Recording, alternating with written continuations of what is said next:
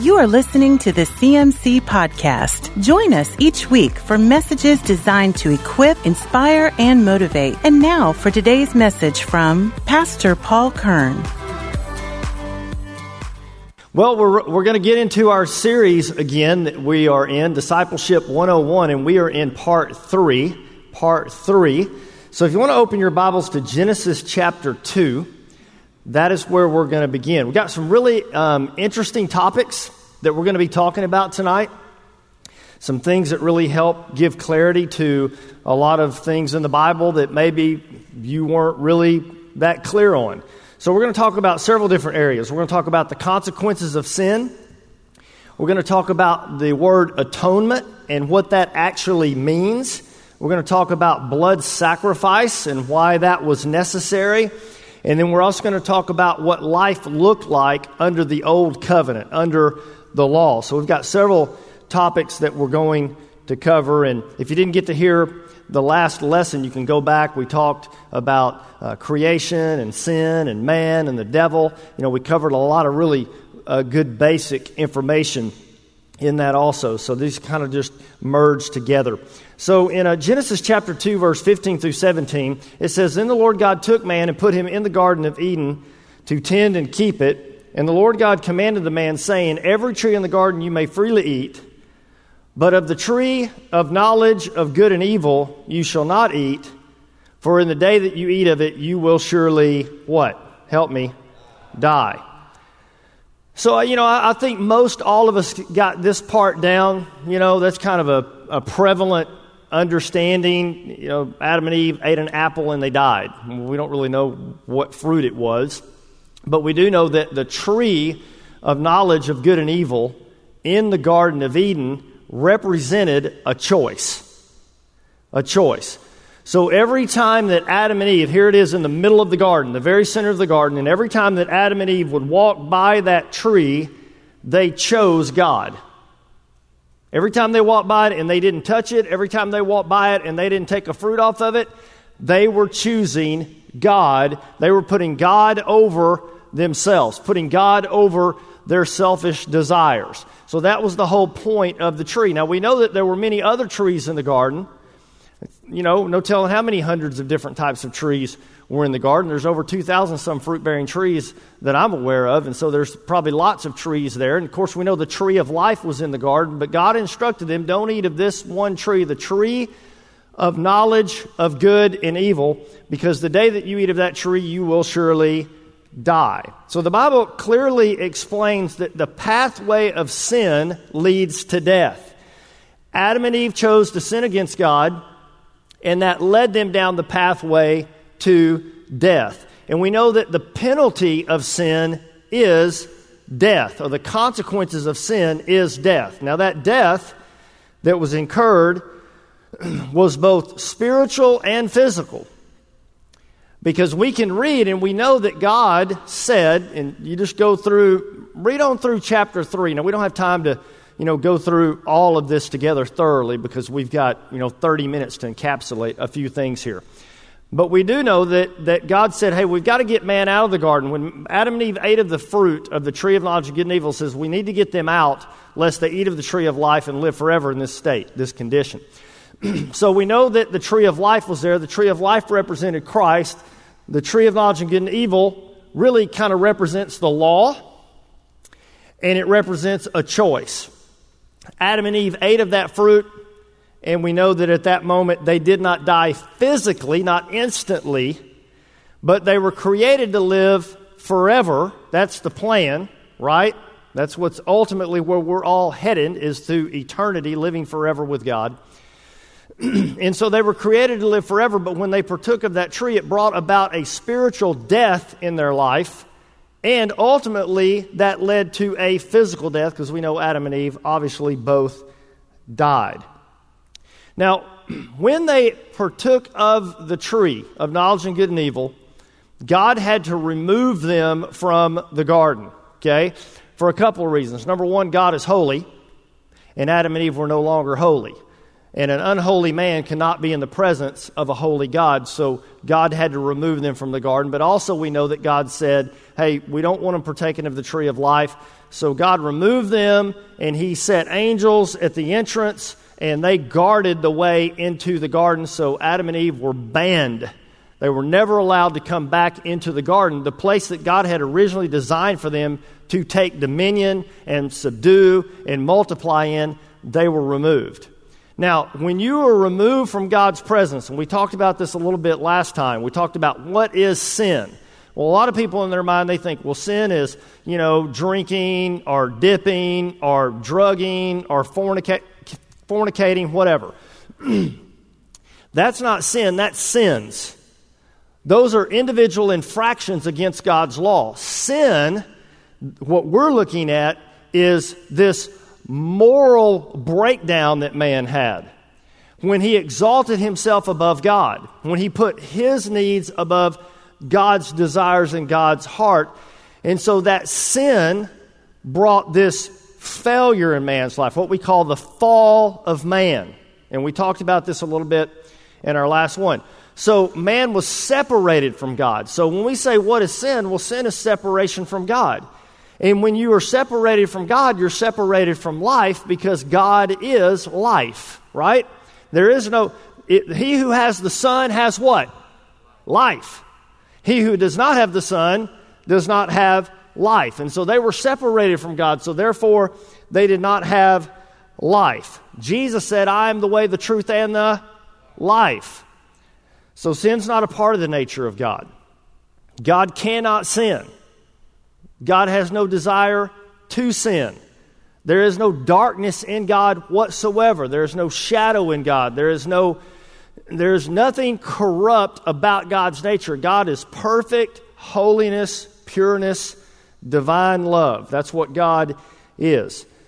Now, we see that sin separated them. And the penalty for sin is death. Yet we recognize that Adam and Eve I mean, God didn't strike Adam and Eve dead the moment that they partook of the tree of knowledge and good and evil. They didn't immediately die. Why? Well, because God, number one, didn't create man to kill him or to punish him. That was not God's goal in creating man. Obviously, the ultimate goal was it talked about Adam walking with God in the, in the cool of the day. How, how cool would that be? No pun intended. I mean, you know, just walking with God and talking with God in the cool of the day. That would be awesome. And that was God's original plan for man. Now, we don't have time to go through all this, but, but hell and all of that was created before this point all happened, okay? Hell was created for Lucifer, and it was created for the third of heaven that rebelled against God. That's what hell was created for. Hell was never created for man. That was a place of punishment for the rebellious demons who cannot be forgiven and cannot repent of their sins because they've been in the very presence of God. And so Adam and Eve, they didn't die immediately because that was not God's heart. And God actually made a way for Adam and Eve to live. Now we know when Adam and Eve sinned that they all of a sudden this shame came over them, right? And for the first time Adam and Eve like went, "Oh, we're in a birthday suit ah, you know, get something. And so the Bible says they got some fig leaves and they somehow folded them together and, and covered up their nakedness with them. And God's in the garden. He's walking around, and where are you at? And they're hiding. And why are you hiding? Well, we're naked. Well, who told you that? Well, you know, all of this comes out. Obviously, God already knew, but He was getting Adam and Eve to recognize all that had happened and all that they had done. so they, they clothe themselves with, with fig leaves, and, and we know that as we read down a little bit further, if you look at Genesis chapter 3, verse 21, you'll see where God did something very unusual. God said, Fig leaves won't work. Now, if it was just a matter of covering up nakedness, would fig leaves work? Sure they would work.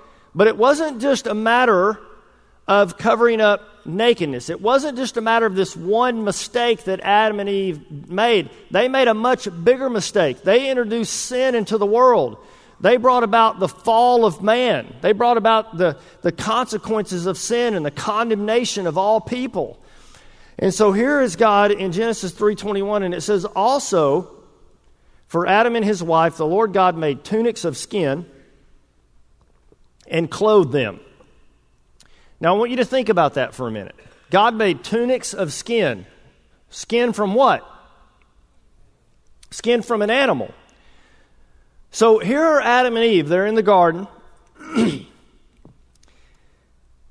God brings out an animal of some kind. Now, it had to be a fairly good sized animal. You know, it couldn't be a squirrel. That's not going to work, right? So it had to be a large animal. I don't know how large. I mean, I don't know if it was a bear, possibly. I'm not sure. But God brings out this large animal. And here we have Adam and Eve who have never seen death, ever. God takes that animal and he kills that animal in front of them. And God skins that animal in front of them. And that animal's blood pours out on the ground at the feet of Adam and Eve. And can you just imagine in that moment, church, what Adam and Eve, the, the, the light that must have come on in their mind when that bear or whatever that animal was was put to death and that animal died because of what they did. And then God clothed them with the bloody skins of that animal to cover over their nakedness. And for the first time, we see in the Bible what we call substitutionary sacrifice or a substitutionary death. Now, we know that God said, the day that you eat from the tree of knowledge and good and evil, you'll do what? You'll die. Something had to die. Because that's what God said. If you eat of this, you're going to die. Something's got to die. So, what God did is, God said, I'm going to take an animal who has no sin, who didn't owe the debt of death that Adam and Eve now owed, and so he took that animal and he made that animal a substitutionary sacrifice for Adam and Eve, and he clothed Adam and Eve in this animal. As a matter of fact, if you look in Leviticus chapter 17, we'll see why God did this. Now, what was the penalty of sin again? Help me. All right, death. But God is a God of life, but they owed a debt of death. So Leviticus 17:11 says, "For the life of the flesh is in the help me blood. And I've given it to you upon the altar to make atonement for your souls." There's that word atonement. For it is the blood that makes atonement for the soul. I'm going to say it again. The life of all flesh is in the blood. You drain all the blood out of your body, you're dead. It's over. That's what keeps you alive, okay? So we recognize that the only thing that can make payment or atonement for the sin of Adam and Eve was blood, not fig leaves.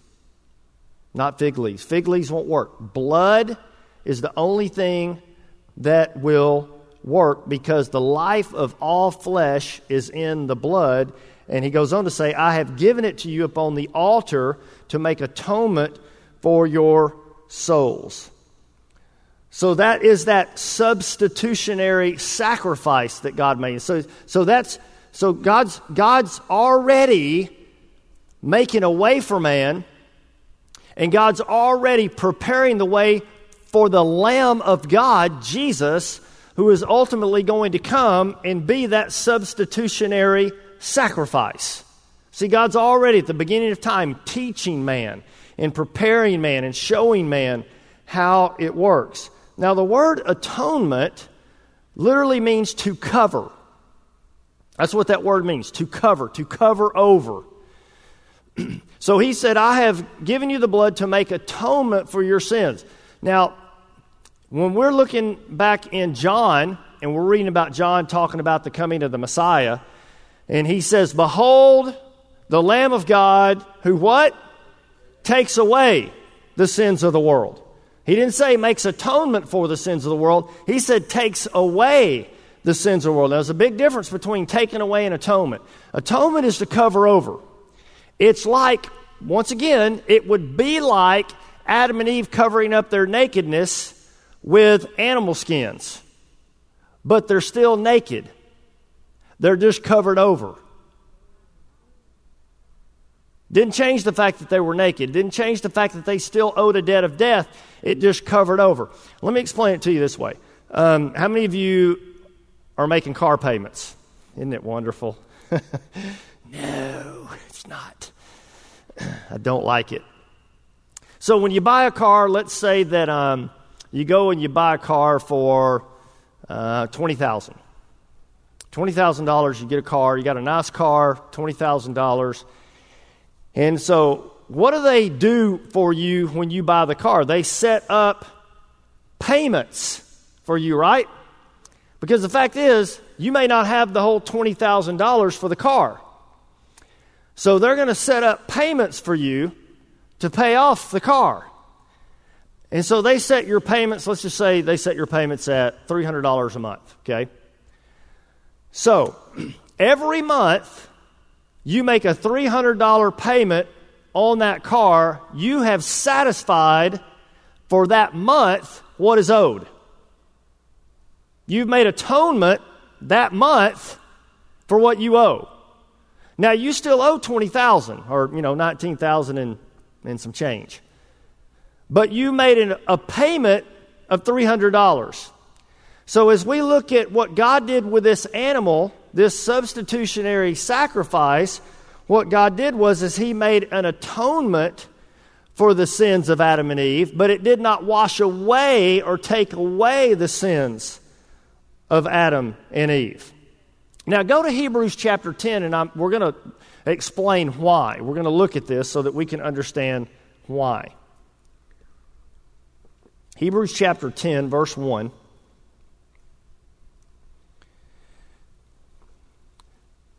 For the law, having a shadow of the good things to come, and not the very image of things, can never, everybody say never, with these same sacrifices which they offer continually year after year, make those who approach perfect.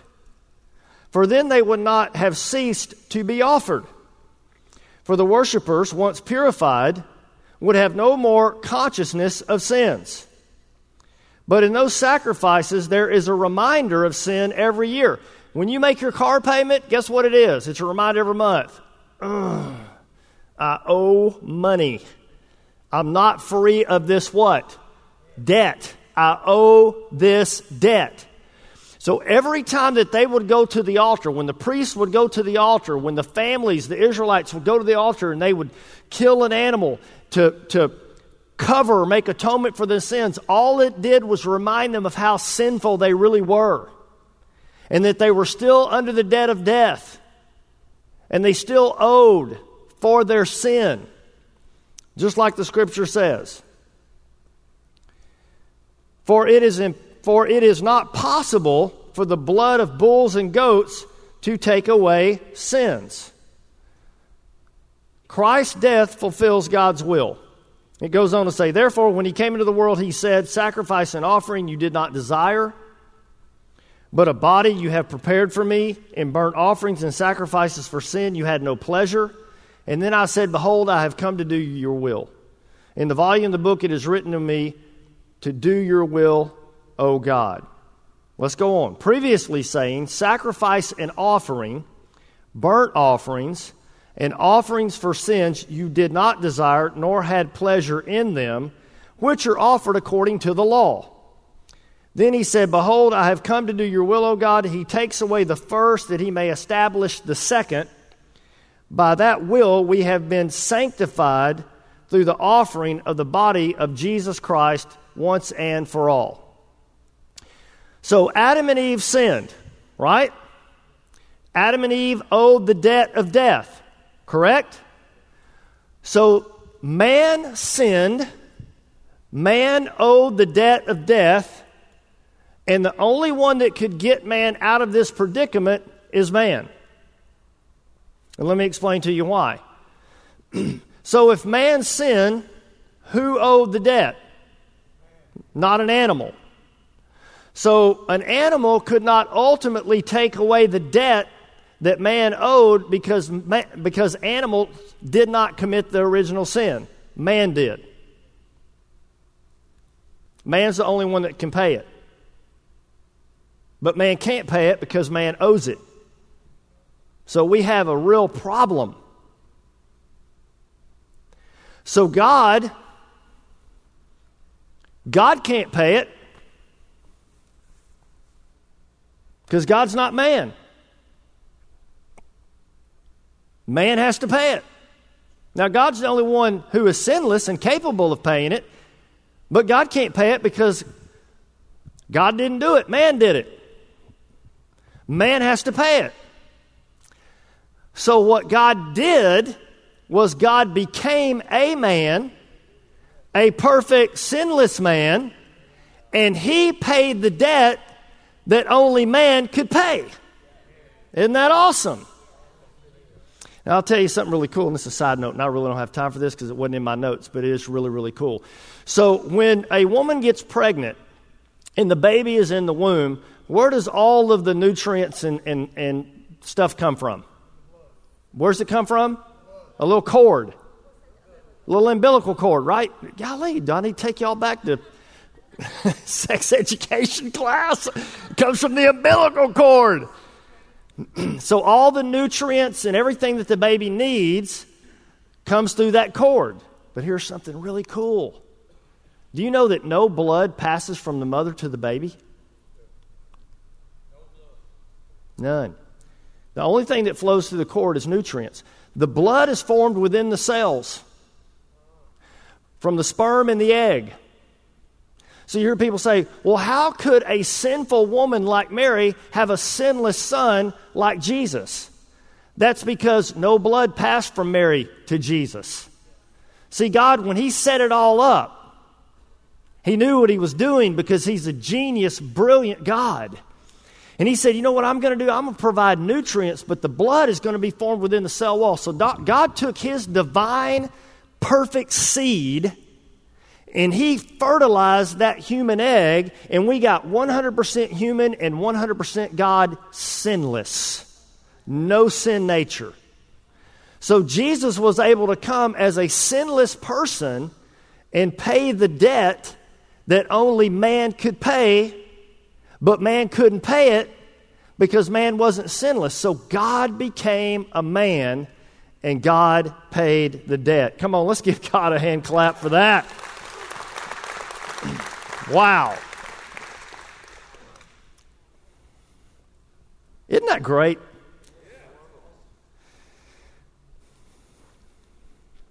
So, in, go to Genesis chapter 4. Let's look at this. Genesis chapter 4. I think you'll remember this story. Genesis 4, verse 1. Now, Adam knew his wife, and that's a nice way of saying, you know, and she conceived and bore Cain and said, I have acquired a man from the Lord. Then she bore again, this time his brother Abel. Now, Abel was a keeper of sheep, but Cain was a tiller of the ground. And in the process of time, it came to pass that Cain brought an offering of, of the fruit of the ground to the Lord. Abel also brought of the firstborn of his flock and their fat. And the Lord respected Abel and his offering, but he did not respect Cain and his offering, and Cain was very angry and his countenance fell. Now, it wasn't like God liked Abel more than he liked Cain, and so that's why he accepted Abel's offering and he didn't accept Cain's offering. Now, you, you have to know, church, that you know, Adam and Eve, they understood sacrifice. They understood the requirement for sacrifice. They were there when it happened. You can rest assured that they understood that. Clearly, they understood it and they taught it because Abel brought it. It says Abel brought from the first, he brought the, his best. And even, and even a fat offering, and, and you know, I don't know if y'all know this, but in the Bible, fat always represents glory. Now, some of you might be saying, I got a lot of glory, I'm telling you right now, just overflowing with it. But, but I mean, that's what, that's what fat represented is glory because fat represents excess, right? Some of you like, yes, I got some of that. So Cain brought just some fruit, some produce, some vegetables. Here, God, here you go. Abel, on the other hand, he brought a proper sacrifice, which was blood. Because surely, if you're going to bring the first of your offspring and it's fat, then you clearly killed it and you cut it up and you brought it to the Lord as a sacrifice, and God accepted that. Now, as we look at Adam and Eve, what did I say that they tried to cover themselves with? Fig leaves. What did Cain bring to God? Vegetables. He brought, he brought what he produced with his own hands. So, as we look at this, as we look at Adam and Eve trying to cover with fig leaves and Cain bringing it from, from his own efforts, from what he grew, that represents good works. And there's no amount of good works. You can't go to church enough, you can't tithe enough, you can't pray enough, you can't do good enough to enter into heaven. As a matter of fact, the Bible says that the very best, on our very best day, our most righteous acts are like filthy rags to God. So there's clearly no hope for any of us to go to heaven. None of us can make it into heaven. There's only one person that's worthy of heaven, and that's Jesus Christ. He's the only perfect sinless man. So when we accept what Jesus did for us, his substitutionary death, he died in our place, and we receive that gift and we're clothed in Christ, then when we, and that's why Colossians says we're hidden in Christ. When we stand before God and God sees us, guess who he sees? Jesus. And I'm just telling you, when you stand before the Lord and you get ready to enter into heaven, you better see Jesus or you're not getting in. Because Jesus is the only one who is worthy of heaven. So it's not about that you don't drink or you don't smoke or you don't dip or you don't sleep around. That, it has nothing to do with that. It has everything to do with did you accept the sacrifice that Jesus made, the payment for your sins, so that your sins can be washed away? Washed away. Completely washed away. God remembers them no more. Come on, washed away. I, I, there's no better news than that. And so our sins have been washed away. And so when he brought that sacrifice, he was basically saying, my, my good works, what I produced is enough. And God was saying, it'll never be enough because it's not about that. It's about the blood. It's about the payment for the penalty of sin. As a matter of fact, go to Matthew 22, and we'll, we'll, Jesus kind of gives us a little different approach to this, a little different story, which is really pretty neat. Matthew 22, Jesus is telling a parable about a wedding. It says, And Jesus answered and spoke to them again by parables and said, The kingdom of heaven is like a certain king who arranged a marriage for his son. So the king is, is God, the son is Jesus, and he sent out his servants to call those who were invited to the wedding. That's us.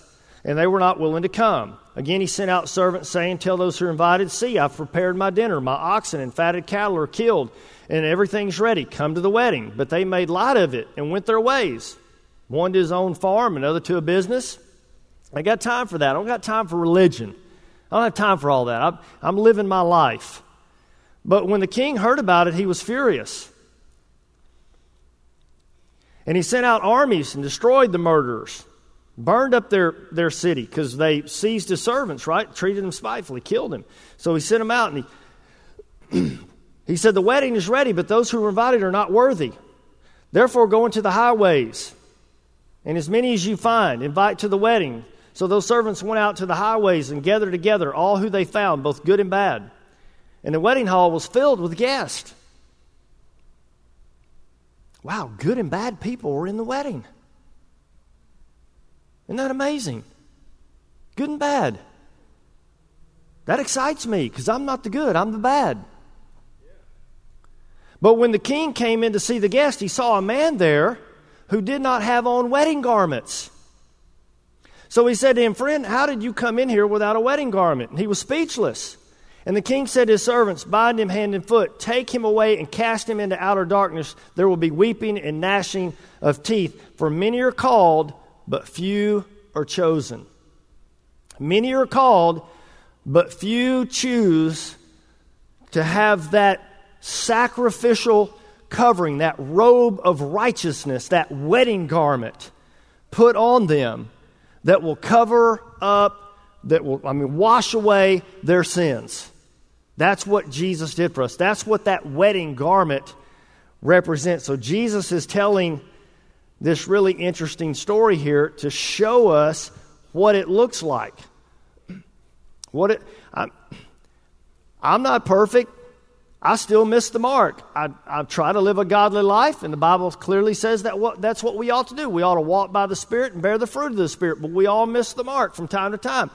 Thank God that good and bad get invited. And as long as you have on the wedding garment, guess what? You get to be a part of the wedding. You get to be a part of the feast because it's all about what Jesus did. So man was separated from God when all of this happened. And hundreds and hundreds of years passed. And just a, just a brief historical timeline, okay? So we have creation. You know about the flood, Tower of Babel, and that's where the nations were separated. Then we have Abraham, and then we have Isaac, and then we have Jacob, I mean Joseph and Jacob. And then the family enters into Egypt. You know, Joseph is like in charge, and Jacob and his family come in and they begin to live there, and different rulers change hands, and ultimately the Israelite people, they went in as 70, but they began to multiply into the thousands and thousands and thousands. The Egyptians got nervous and they made them slaves. And that turned into 400 years of slavery, and millions of people later, they were let out by this incredible exodus under the leadership of Moses. And they went out into the wilderness, and now they're in the wilderness, and they're at Mount Sinai. They're there in the mountain. And God calls Moses up. And what does God give Moses? The law, the Ten Commandments. He gives Moses the law for his people to live by. Now, all of God's people connect with God through the law not through relationship like it was originally intended in the garden when Adam walked with God in the cool of the day. Now man is under the law. And God begins to teach them what a holy, righteous God looks like and what a holy, righteous God requires. Now, at this point, with Israel, Everything depends on their obedience. Everything. Life, victory, provision, blessings, everything depends upon their obedience. As a matter of fact, in Deuteronomy chapter 10, verse 12, we really see the inflexibility of the law. There's no grace with the law. There's no you know, the law is rigid, it's firm, it doesn't give. Thou shalt not this, and thou shalt not that, and you can't do this, and you can't do that, and you better do this, and you better not do that. There's no grace with the law. So in Deuteronomy chapter 10, verse 12, it says, And now, Israel, what does the Lord your God require of you? But to fear the Lord your God, and to walk in his ways, to love him, to serve the Lord your God with all your heart and with all your soul, and to keep the commandments of the Lord your God and his statutes, which I command you today for your good. And they had to keep them all. The only problem is they couldn't keep one of them. Not one of them. And we can just look at the Ten Commandments. Well, Paul, I've never murdered anybody. Never. Well, have you ever had anger in your heart towards someone? Because Jesus said that's the same as murder. Whoops. You ever stole something? Yeah. I've done that. I remember when I was a kid, I was with my mom in Kroger's, stole some gum. I don't know how she found out. I guess it's because I was smacking her. Where'd you get that? Found it. right? Wrong. Boy, I had to go back in and face the store manager, the whole nine yards. It was, you know, if more parents did that today, it'd be helpful. I tell you, I learned a big lesson that day. Well, honor your father and mother. No, hadn't done that one. Not not consistently, not all the time. Keep the Sabbath holy. Uh, hadn't hadn't always done that. I, I, I've missed one or two. See, the law. If the law, if you broke one, you're a lawbreaker. Breaking one's breaking the whole thing. And when you break the law, you come under a curse. So, everything with the children of Israel at this point, all the connecting that they did with God was through the regulations of the law. And that's why they said, Moses, you know, you go up and talk to God for us. We don't want to go anywhere near that mountain. That place is scary. It's dark and cloudy, and lightning's coming off of it. And if anybody touches it, they die. That was how they knew God. That's what, that's what this terrible fall from Adam and Eve produced. So, was that God's original plan? No, that clearly wasn't God's original plan, and that's why Jesus is coming to restore the paradise that God originally created. Jesus is coming to make all things new. Jesus coming to make all things right again so that the lion and the lamb lay down together and we fellowship with God and, and we come in and we eat with Him and we know Him and it's intimate. And that's what Jesus makes possible. So God's now beginning this process of beginning to teach man what he looks like, what his expectations are, what he wants of man, and ultimately, over thousands of years of history, all through the first five books of the Bible and all through the writings, you know, all through the major minor prophets, God is, is revealing different aspects of himself little by little by little until ultimately, when Jesus arrives, 4 BC, somewhere right around there, and he comes in the fullness of time to reveal what the Father really looks like. And up to this point, because they had been living for thousands of years under the regulations of the law, that's why Jesus had such a hard time with the Pharisees and the Sadducees, is because that's all they knew was the law. And so Jesus starts coming and says, I'm the fulfillment of that law. Well, that's blasphemy. No, it's just the fulfillment. I'm opening up another piece of the puzzle. I'm, I'm the ultimate piece, I'm the final piece to reveal and, and lay everything into place. And now you can clearly see what God looks like. So, does that mean that the law is bad? No. As a matter of fact, that was the conversation that Paul had all through Romans, and if you haven't read it, it's a really great book to read. So, so good. But in Romans 7 7, it says, Well, then, am I suggesting that the law of God is sinful? Of course not. In fact, it was the law that showed me my sin. I would have never known that coveting is wrong if, in fact, the law had not said, You must not co- covet. But if the law could have made us right with God, then just keep and try to keep the commandments of the law would have been enough. That would have been all that we needed.